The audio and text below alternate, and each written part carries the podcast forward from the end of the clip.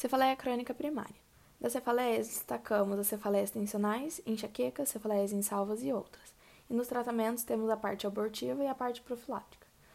Na cefaleia de tensão, que é a mais comum de todas, ocorrendo em 40 a 70% dos pacientes, tem uma característica opressiva fronto-occipital, temporo-occipital, bilateral, com uma intensidade leve a moderada, não chega a acordar o paciente e tem uma duração prolongada de horas ou dias.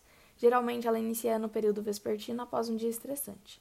O tratamento abortivo é com analgésicos, relaxantes musculares ou técnicas de relaxamento. Os analgésicos utilizamos paracetamol, dipirona ou ANE, o relaxante muscular tizanidina e as técnicas massagem mesmo.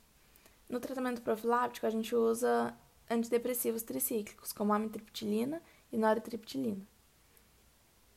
A enxaqueca ou a migrânia, que é a segunda causa de cefaleia primária mais prevalente, com 15% da população e acometendo mais o sexo feminino, ela vai se caracterizar por uma pulsação unilateral de intensidade moderada a severa, ou seja, pode acordar o paciente, com uma duração de 4 a 72 horas, e ela pode ser associada a náusea, vômito, fotofobia, fonofobia, e geralmente é desencadeada pelo consumo de vinho ou no período pré-menstrual.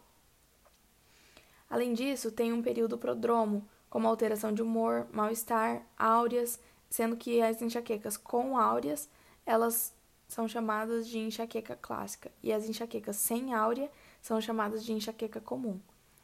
Os sinais e sintomas neurológicos focais que precedem, acompanham ou surgem após as crises, é, como a áurea, pode ser, pode ser representada por escotomas cintilantes, parestesias periorais, vertigem com diplopia, hemiplegia, entre outros.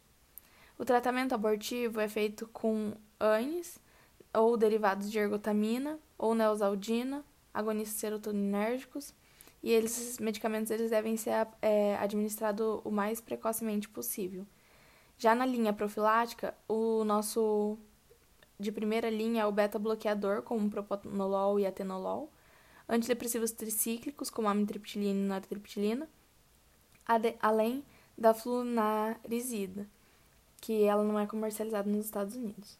Como uma alternativa para o tratamento, também temos os antiepilépticos, os agonistas de, antagonistas de serotonina, é, anti-inflamatórios não esteroidais, entre outros. É, estes são utilizados geralmente como tratamento preventivo a curto prazo, como por exemplo enxaquecas menstruais e uma miscelânea de substância como a tizanidina, vitamina B12 ou vitamina B6. As cefaleias em salva elas são incomuns. Geralmente ocorrem em homens de meia idade e ela também pode ser chamada de cefaleia estamínica.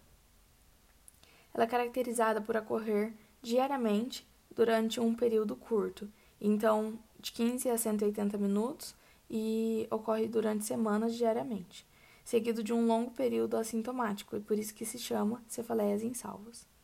São episódios sucessivos, geralmente noturnos, de cefaleia fronto-orbitária unilateral muito intensa, que acorda o paciente durante a noite, de curta duração, 15 a 180 minutos, e pode ser associada a lacrimejamento, congestão nasal ou conjuntival, além de edema periorbitário ipsilateral.